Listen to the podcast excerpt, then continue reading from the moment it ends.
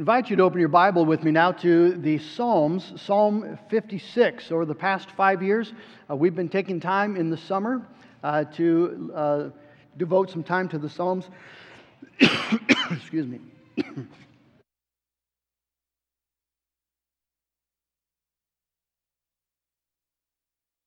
and this morning we are up to, in that series, we're up to Psalm 56. It's a wonderful psalm about trust in the Lord when times are hard. Uh, you notice the title there to the choir master, according to the dove on far off terebinths, a Miktam of David when the Philistines seized him in Gath.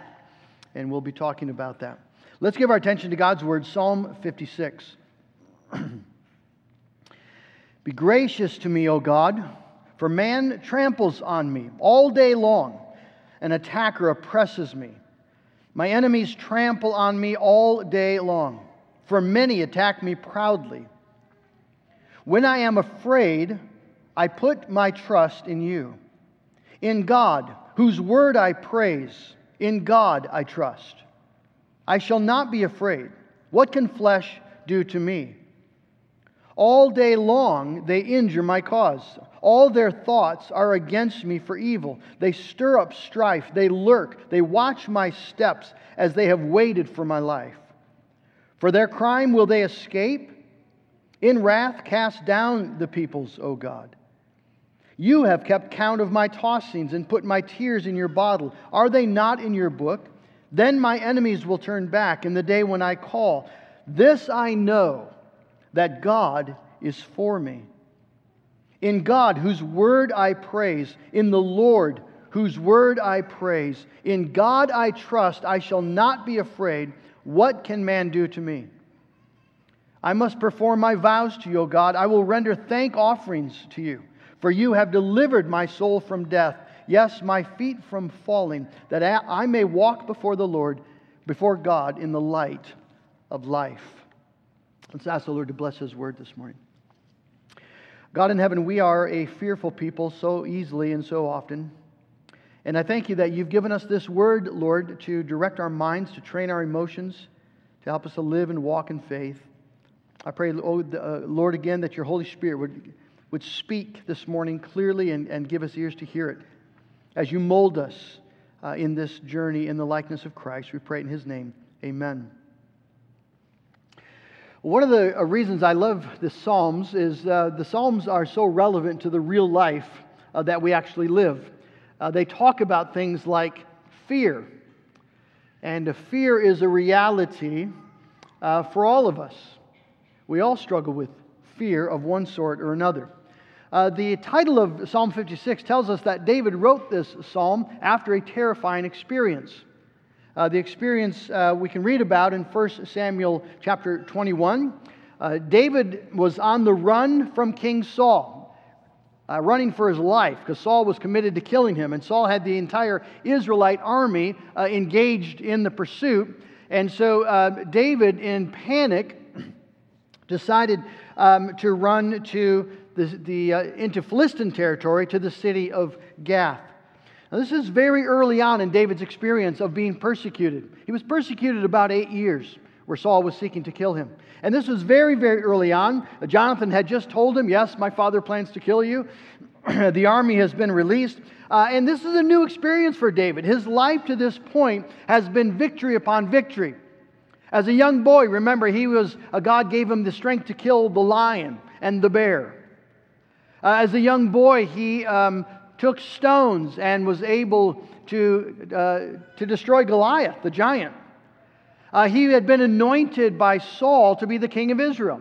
Uh, he had, um, had incredible military success so that the women saying Saul has killed his thousands, but David has killed his tens of thousands. Uh, David's life has been just one success story after another. He's been the golden boy. Everything he, he touches uh, turns to gold in that sense.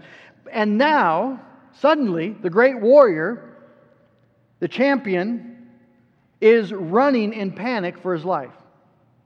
It's a new and terrifying experience. And in his fear, David made a really foolish decision, a strategic error.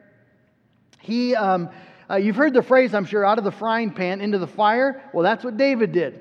uh, jumping out of the frying pan of Israel into the fire of Gath in Philistia. Fleeing to Gath was not a great idea. Uh, there are several reasons that made it a poor choice. One, obviously, it's in the territory of the Philistines, and David was the great nemesis of the Philistines. They knew his name. As Goliath had been a terror to Israel in his day, uh, David was a terror to the Philistines. They knew the song the women sang. Right? David has killed his, his tens of thousands. In fact, um, the soldiers who capture David, when they bring him to the king of, of Gath, uh, King Achish, they said, Isn't this the guy of whom they say Saul has killed his thousands and David his tens of thousands? Uh, those ten thousands were 10,000 Philistine soldiers, Philistine fathers and, and husbands and brothers and sons. And so going to Philistia was, was, was not a great idea. But going to Gath was maybe uh, more foolish still. Uh, boys and girls, uh, if, do you remember who came from Gath? There was a very important uh, Philistine warrior that came from the city of Gath. Uh, his name was Goliath. Uh, Goliath had been the pride and joy of the city of Gath. Uh, he was, uh, he was um, the great, Amer- the great uh, Philistine hero, right? So everybody knows about Goliath, and, and Goliath's family and, and the, the, people who knew him were particularly proud of Goliath. And, and, and the man who killed Goliath is now in their city helpless, at their mercy.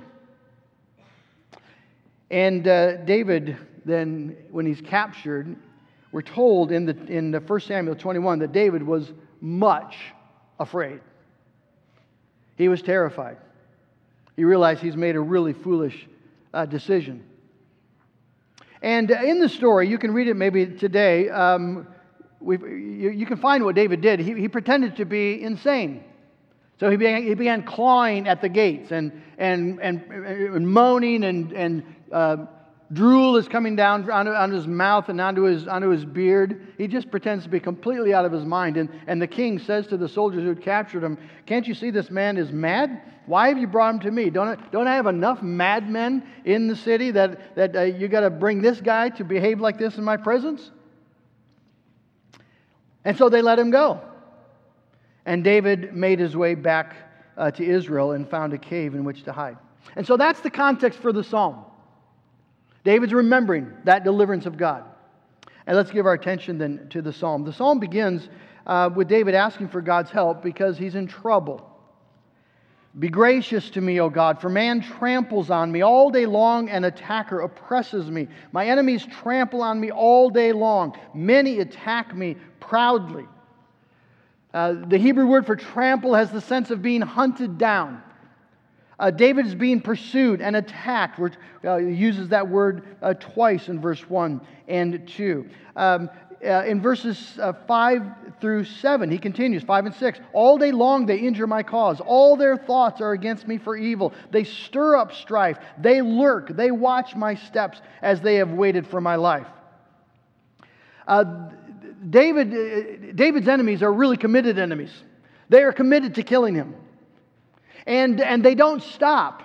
The, the, the, the, phrase here, all day long, all day long, all day long, it shows up three times. Uh, it's just 24 7. They never take a break. David doesn't, he, he can't catch his breath. Their attacks just continue and continue and continue. They are, they are absolutely committed. All of their thoughts are about how to, to catch him and how to kill him. But brothers and sisters, you realize this is exactly how the devil thinks of you. All his thoughts are to do you evil. All of them. When he thinks about you, his, his zeal, his passion is to harm you.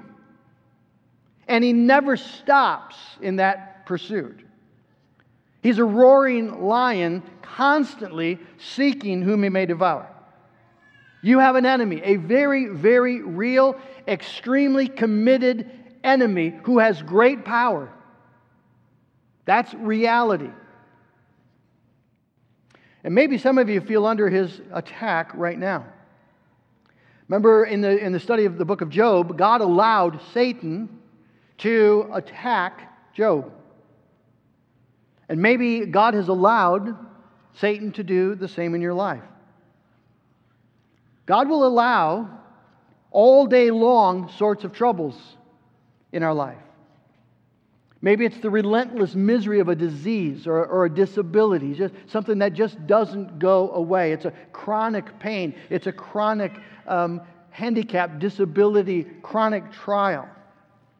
Maybe you're suffering with, um, with a grief or a depression that just doesn't let up. Just seems like a bottomless pit. There's no end to it. And maybe it's a combination. Uh, everywhere you look in your life, you see things breaking apart. Health problems, work problems, maybe children problems or marriage problems, relationship problems. And you're just feeling buried under the weight of all of it. These are realities that God's people experience, face. Just like David, we know about all day long sorts of troubles.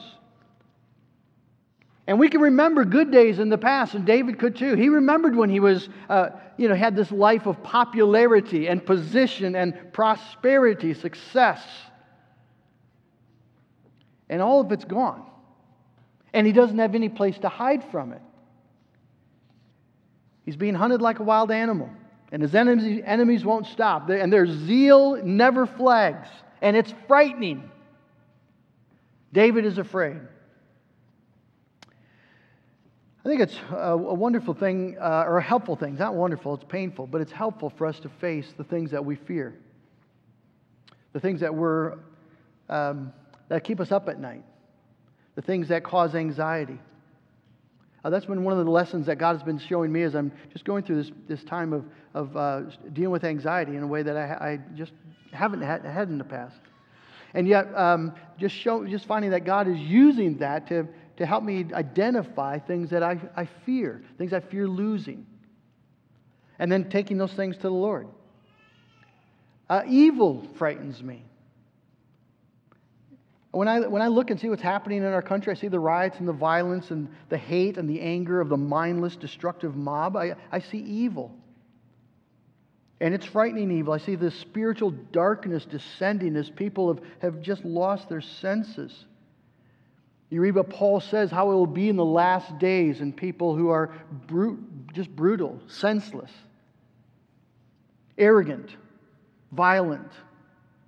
Well, that's, that's just, I don't think you have to be a prophet to look around and say, well, that, that, that sort of rings true. And the days, friends, could actually be coming. It's not just a preacher talking. When real persecution happens. And there's, there's real losses incurred if you're going to take a stand for Christ. We're just kidding ourselves if we don't think that's possible. We have brothers and sisters experiencing that today. Those are frightening realities. So, what do we do when we're afraid? Well, David's commitment, secondly, when I am afraid, I put my trust in you. Uh, David shows us that uh, there will fears reality we'll face. But when we're afraid, there's, an, there's a choice we can make.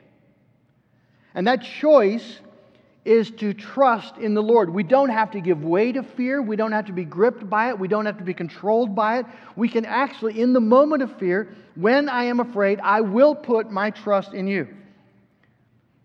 That's a, that's a tremendously important lesson for God's children to learn. We do live with fears, fears that keep us awake at night. And the problem with fear is that fear is a paralyzing emotion. Uh, it's nearly impossible to get people to do the thing that they most fear to do. I, uh, when I was young, I was terrified of putting my head underwater. So I remember going to swimming lessons, and the, and the, and the teacher trying to, I was maybe 10 years old, and she's trying to encourage me to put my head underwater. And uh, you could not have offered me all the, or you could have, you could have offered me all the gold in the world. And I was not going to put my head underwater. My little brain is thinking, what's the good of being rich if you're dead? Uh, it's, God didn't make us with gills. We're not supposed to go there. So I, I was not going to go under the water. I'm paralyzed by fear. Maybe you've experienced fear. Maybe you're experiencing fear like that right now in your life. Just paralyzing fear. You can't do what God, you know God wants you to do. Maybe God wants you to confess your sin to someone and you know you need to, and you're, you're frozen. You're afraid of what it'll cost. You're afraid of what people will think. You're afraid of the consequences, being ashamed. And so, and so you just don't go there. Uh, this can destroy marriages where husbands and wives just don't confess their sins to each other.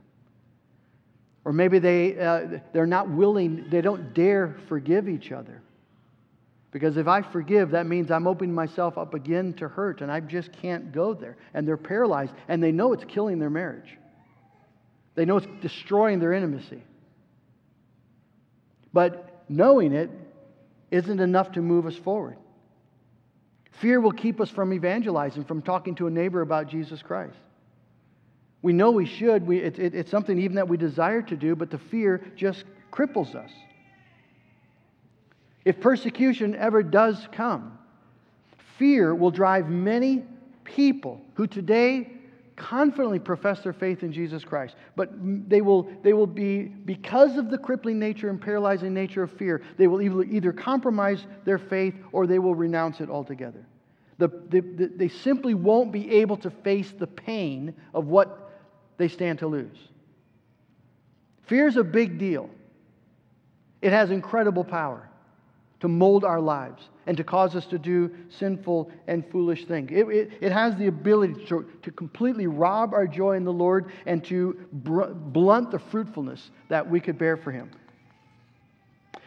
But David shows us that when we are afraid, there's a specific something that we can do. When I am afraid, literally in the moment, in the, in the very time that I'm in the grip of paralyzing fear, in that moment, I have a choice to make. There's something I can do. I put my trust in you.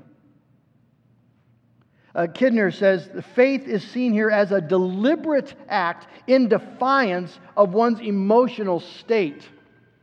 Uh, we live in, in an age where uh, emotions are ultimate reality.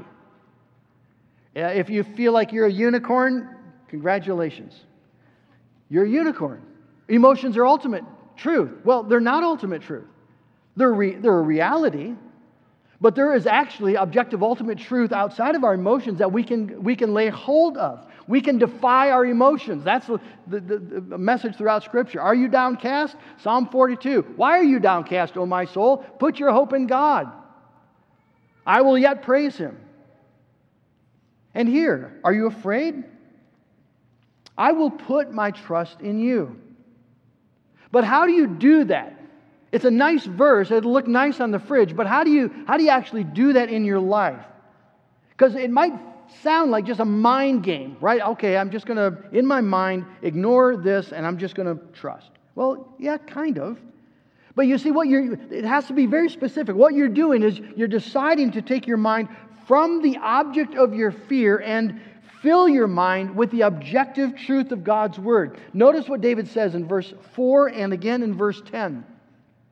In God, whose word I praise, in God I trust, I shall not be afraid. It says it again in verse 10. In God, whose word I praise.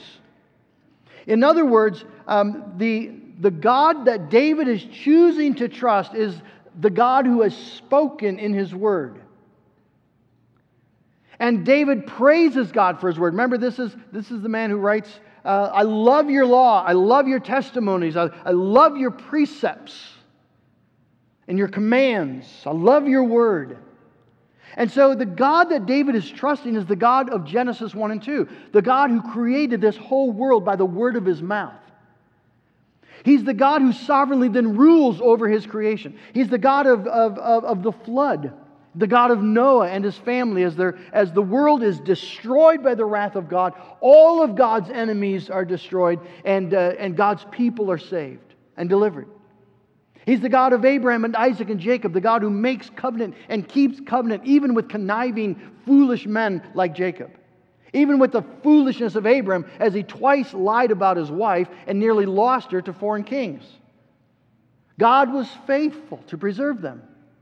That's the God David believes in. He believes in the God of the Exodus, who, who is able to deliver his people against overwhelming military odds.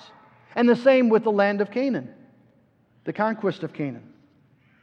This is the God that David says, uh, In God whose word I praise, I will trust in him. You see, friends, the only way that we're going to be able to successfully fight fear is to lay hold of The Word of God and the truths of God in His Word, laying hold of them by faith. There are infinite and irre- irrefutable reasons to trust this God.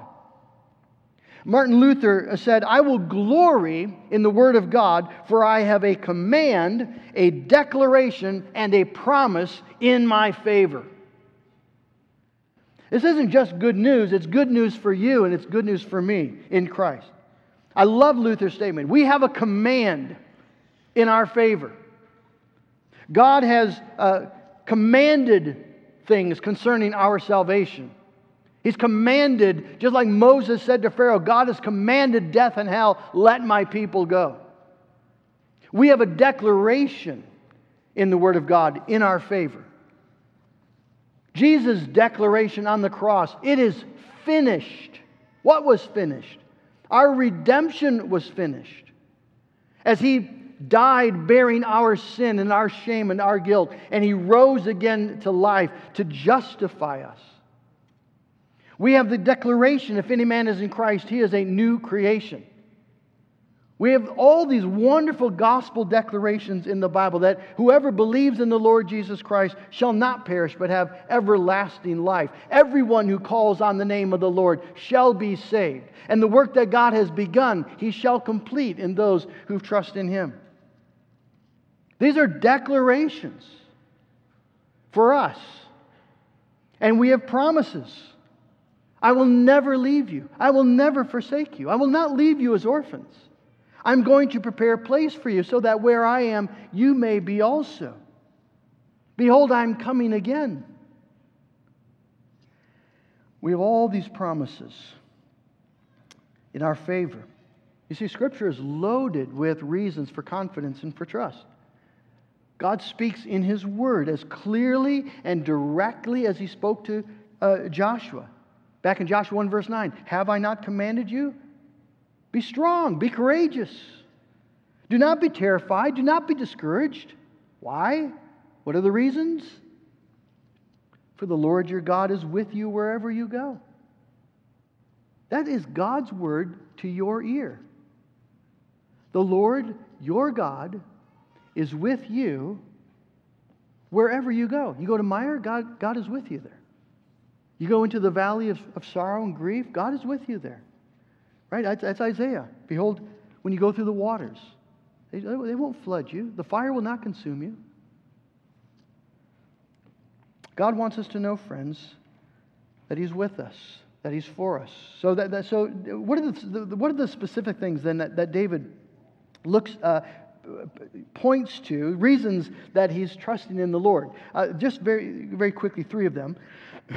First, verse 8 David has the confidence that God is watching over him lovingly as a, as a heavenly father. You've kept count of my tossings and put my tears in your bottle. When David is tossing on the bed at night, God is, is keeping count of it. He's paying that much attention. He doesn't slumber, he doesn't sleep. He, he keeps Israel, he keeps you, he watches you. Your tossings matter to him. The same for your tears. You've put my tears in your bottle. Uh, people of those, of those, days would put precious ointments in little bottles. Uh, and David says, uh, That's what God does for me. That my tears, in my pain and my fear, the, the tears are kept by God because they're precious in God's sight. He cares about our grief. In all their afflictions, the Bible says, He too was afflicted. God is watching over him. David's convinced of this, and, and God deeply cares about his pain. Someone sent me an article this past week just about going through suffering, and, and, and, and the, the author made the point that so often in trials, we, we're tempted to ask the question, why? Why is this happening? Why is God allowing this? But the author makes the point that the, the, the, the question that the heart really longs to have answered is is not why. The reason wouldn't satisfy you. The question that we want to have an answered is who. The author says what matters most when things in our world appear to fall apart is that God stays with us. For Christians who have walked through the valleys, they know that the lowest low can be survived if God is near, which is exactly what God tries to remind us and, and tell us and promises to us over and over in His Word. 1 Peter 5 7. Cast all of your anxiety on him because he cares for you. Isaiah 41:10 Fear not for I am with you. Be not dismayed. I am your God. I will strengthen you. I will help you. I will uphold you with my righteous right hand. That's God's word to you and those words need to be then taken in our time of fear this is where we make the choice to listen to our fear or to listen to the voice of God the, um, uh, the, the, second thing that David, note, that David um, looks to and trusts in is that God is for him. This I know, he says, verse 9. This I know that God is for me. I, that, that, that's probably the most critical line in the whole psalm. If there's one truth that I could, um, you know, physically inject into the veins of every believer and, and into my own self, there's one truth you could actually just implant, this would be it. This conviction that God is for us. I'm convinced that it would transform the way that we face the trials and the fears of this world. If we could, at any moment, have absolute certainty at the core of our being that no matter what God has allowed into our life at this moment, God is immediately now and always and eternally will be gloriously, fully in all of his power for me. With all of his heart for me. No reluctance, no distance, no judgment, no penalty. That God, with, with with his heart wide open, is engaged in my life for my benefit. He's for me. God is for me. I think, I think that truth would transform our lives. I think Paul felt the same way. And so he, in, in the book of Ephesians, he prays for the church in, in chapter 1 that they might know the hope to which he, God, has called them.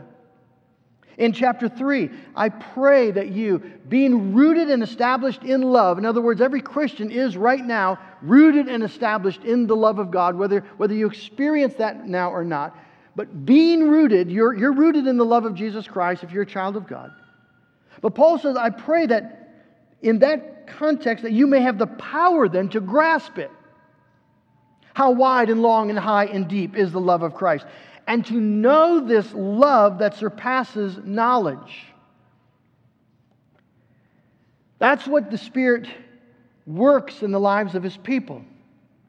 That's what the Spirit has enabled David to see and to know. This is the root of his confidence. I know, I'm convinced that God, the living God, is for me in the face of all sorts of evidences that my, uh, my weak flesh might point to, my unbelief could point to, and say, these are, these are all evidence that God has forgotten you, or God is punishing you, God has abandoned you. David says, No, I, I know, I know that God, the God who created me, the God who has ordained all the number of my days, he, he looks on me with favor. He's committed to blessing me. I know it. That is so critical for freedom from fear and the ability to believe. There's no way you're going to be able to face that I'll be able to face life in times of trouble or to live in faith and confidence in times of, of trouble without this conviction. You see, God's method for freeing us from fear is not to remove the circumstance. That's not how He normally does it. His method for freeing us from fear is to convince us of his faithfulness and his power and his love in the midst of the circumstance. But we have to accept it, receive it, and believe it. There has to be this, this specific faith, not a vague sense that there's a higher power or even a vague sense that God is good in some general way. There needs to be this specific conviction God is for me. If you don't get to that point, You haven't gotten to the nub of it. You haven't gotten to real faith yet. Then just acknowledge what it is. Lord, I believe, help my unbelief. Help my unbelief. Faith is, I know God is for me. In Christ Jesus, God is for me. Then we can say, I will not be afraid. What can man do to me? One man who famously lived by that principle was Stonewall Jackson, the Confederate general in the Civil War. As you might know, he was a convinced Calvinist, staunch Presbyterian, and proved, therefore, utterly fearless on the battlefield. Uh, people marveled at his fearlessness. Uh, a junior officer asked him the source of his courage in battle, and he re- Jackson said this Captain, my religious belief teaches me to feel as safe in battle as in bed. God has fixed the time for my death. I do not concern myself about that. But to be always ready, no matter what, no matter when it may overtake me. That is the way all men should live, and then all would be equally brave. God has our life in his hand. Nothing can happen apart from his heavenly will. And that doesn't mean we won't experience hurt. Jesus promises we'll experience hurt. But take heart. I've overcome the world. And, and Jesus promises that we won't experience lasting harm. Whatever men do to us is going to be guided by the sovereign hand of God for his glory and our eternal good. That's what Scripture teaches. Now, how can David be so certain of these things? Well, in this psalm, David points to God's deliverance from Gath as reason for his conviction. Verse 13, you have delivered my soul from death, yes, my feet from falling, that I may walk before God in the light of life. David's convinced that God is for him is because David has had an experience of God delivering him. When he was there in the city of Gath, David doesn't say, and I was really bright and I made a, a, a smart move, I acted insane and, uh, and I delivered myself. No, David recognizes that's all the hand of God. God had kept David's feet from falling. David was stumbling, but God kept him from falling. God preserved his life. And so the, the, the fact, you see, of God's deliverance, preserving David's life, that fact is a reason that David takes to himself to, to bolster his conviction that God is for him. Well, brothers and sisters, we have a vastly superior fact along the same lines. How can you be certain that God is for you when you've sinned so many times? And when so much of your life is in shambles, how can you be certain that God is for you? Well, He's delivered your soul from death in the resurrection of our Lord Jesus Christ. He's actually done something in history, something that has immediate impact and effect for your life. This is when, when, when we're tempted to say, how, how can we know? The logic of Scripture is Jesus, Jesus, Jesus. That's what Paul talks about in Romans chapter 8. That, that he who did not spare his own son, but freely gave him up for us all, how will he not also with him graciously give us all things? If God is for us, who can be against us? That's exa- Paul takes this language right out of Psalm 56 and uses it in his gospel apologetic. Who shall separate us from the love of Christ? Well, nothing can separate us from the love of Christ. Not trouble, not hardship, not persecution, not famine, not nakedness, not danger, not sword, not death. In all these things, we are more than conquerors through him who loved us. Okay? You know those words. I know them too. You believe those words. But for those words to actually transform our life, we have to, two things, and I'll wrap up with this. Two things. First, the love of Christ has to be more precious to you than comfort or security or reputation or any of the things you fear losing.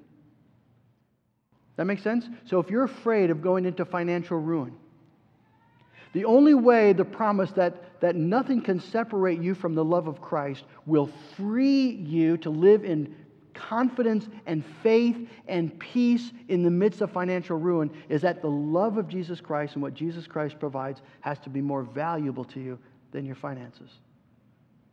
Your faith will not help you if your ultimate love is actually finances or comfort or reputation.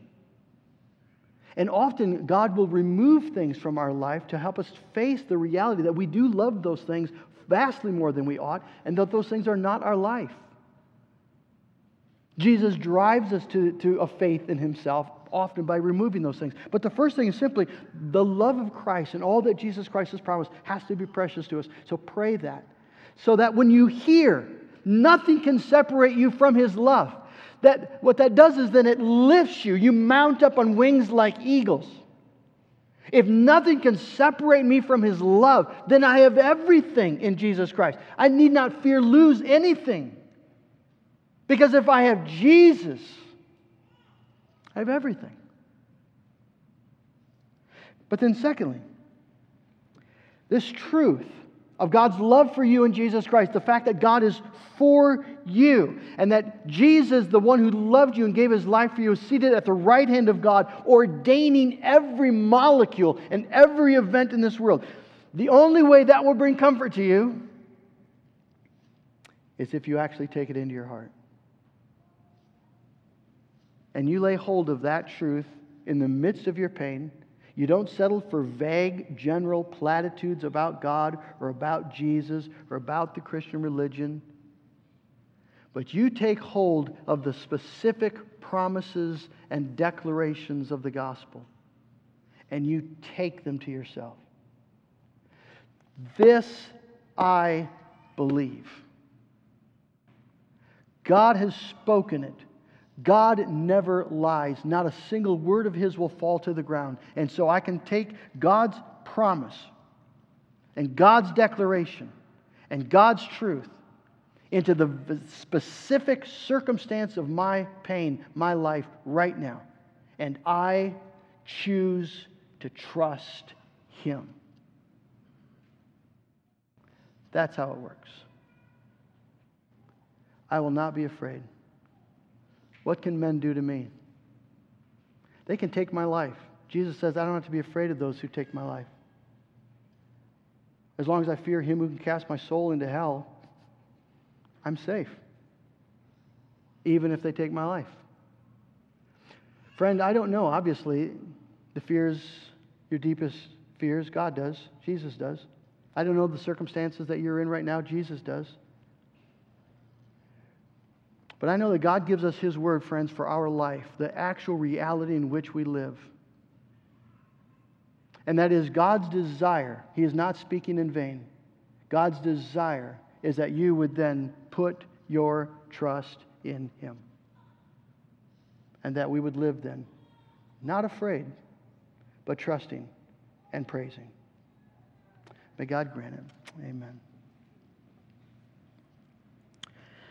Father, it's amazing to think of our life held securely in your hand. And yet, Lord, you promise us that's exactly the case. It doesn't feel like that sometimes, Lord, as we suffer great pain and inner turmoil. We wrestle with fears and idols and sin and brokenness and the, the effects of other people's sins against us. Lord, it, it's hurtful, it's, it's hard. And we're grieving and, and maybe even brokenhearted this morning. But I thank you, Lord, that when we are afraid, we can put our trust in you. That you are more real than our trials. And that, Lord, you have ordained them and, and that we can trust you in them because you're the God who's spoken to us in your word and through Jesus Christ. Lord, I just pray that you would give us then courage as a congregation. Courage to endure in faith in the midst of trials. Courage to love in the face of hurt. Courage, Lord, to risk our finances and our comfort and our security for the cause of Christ. The courage to stand, the courage to reach out, the courage to forgive, the courage to die to ourselves,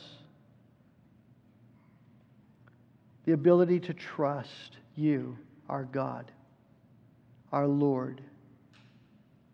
And in that trust, find life and health and peace. God, grant it to us for your glory. Amen. Let's sing together 689 Be still, my soul, the Lord is on your side.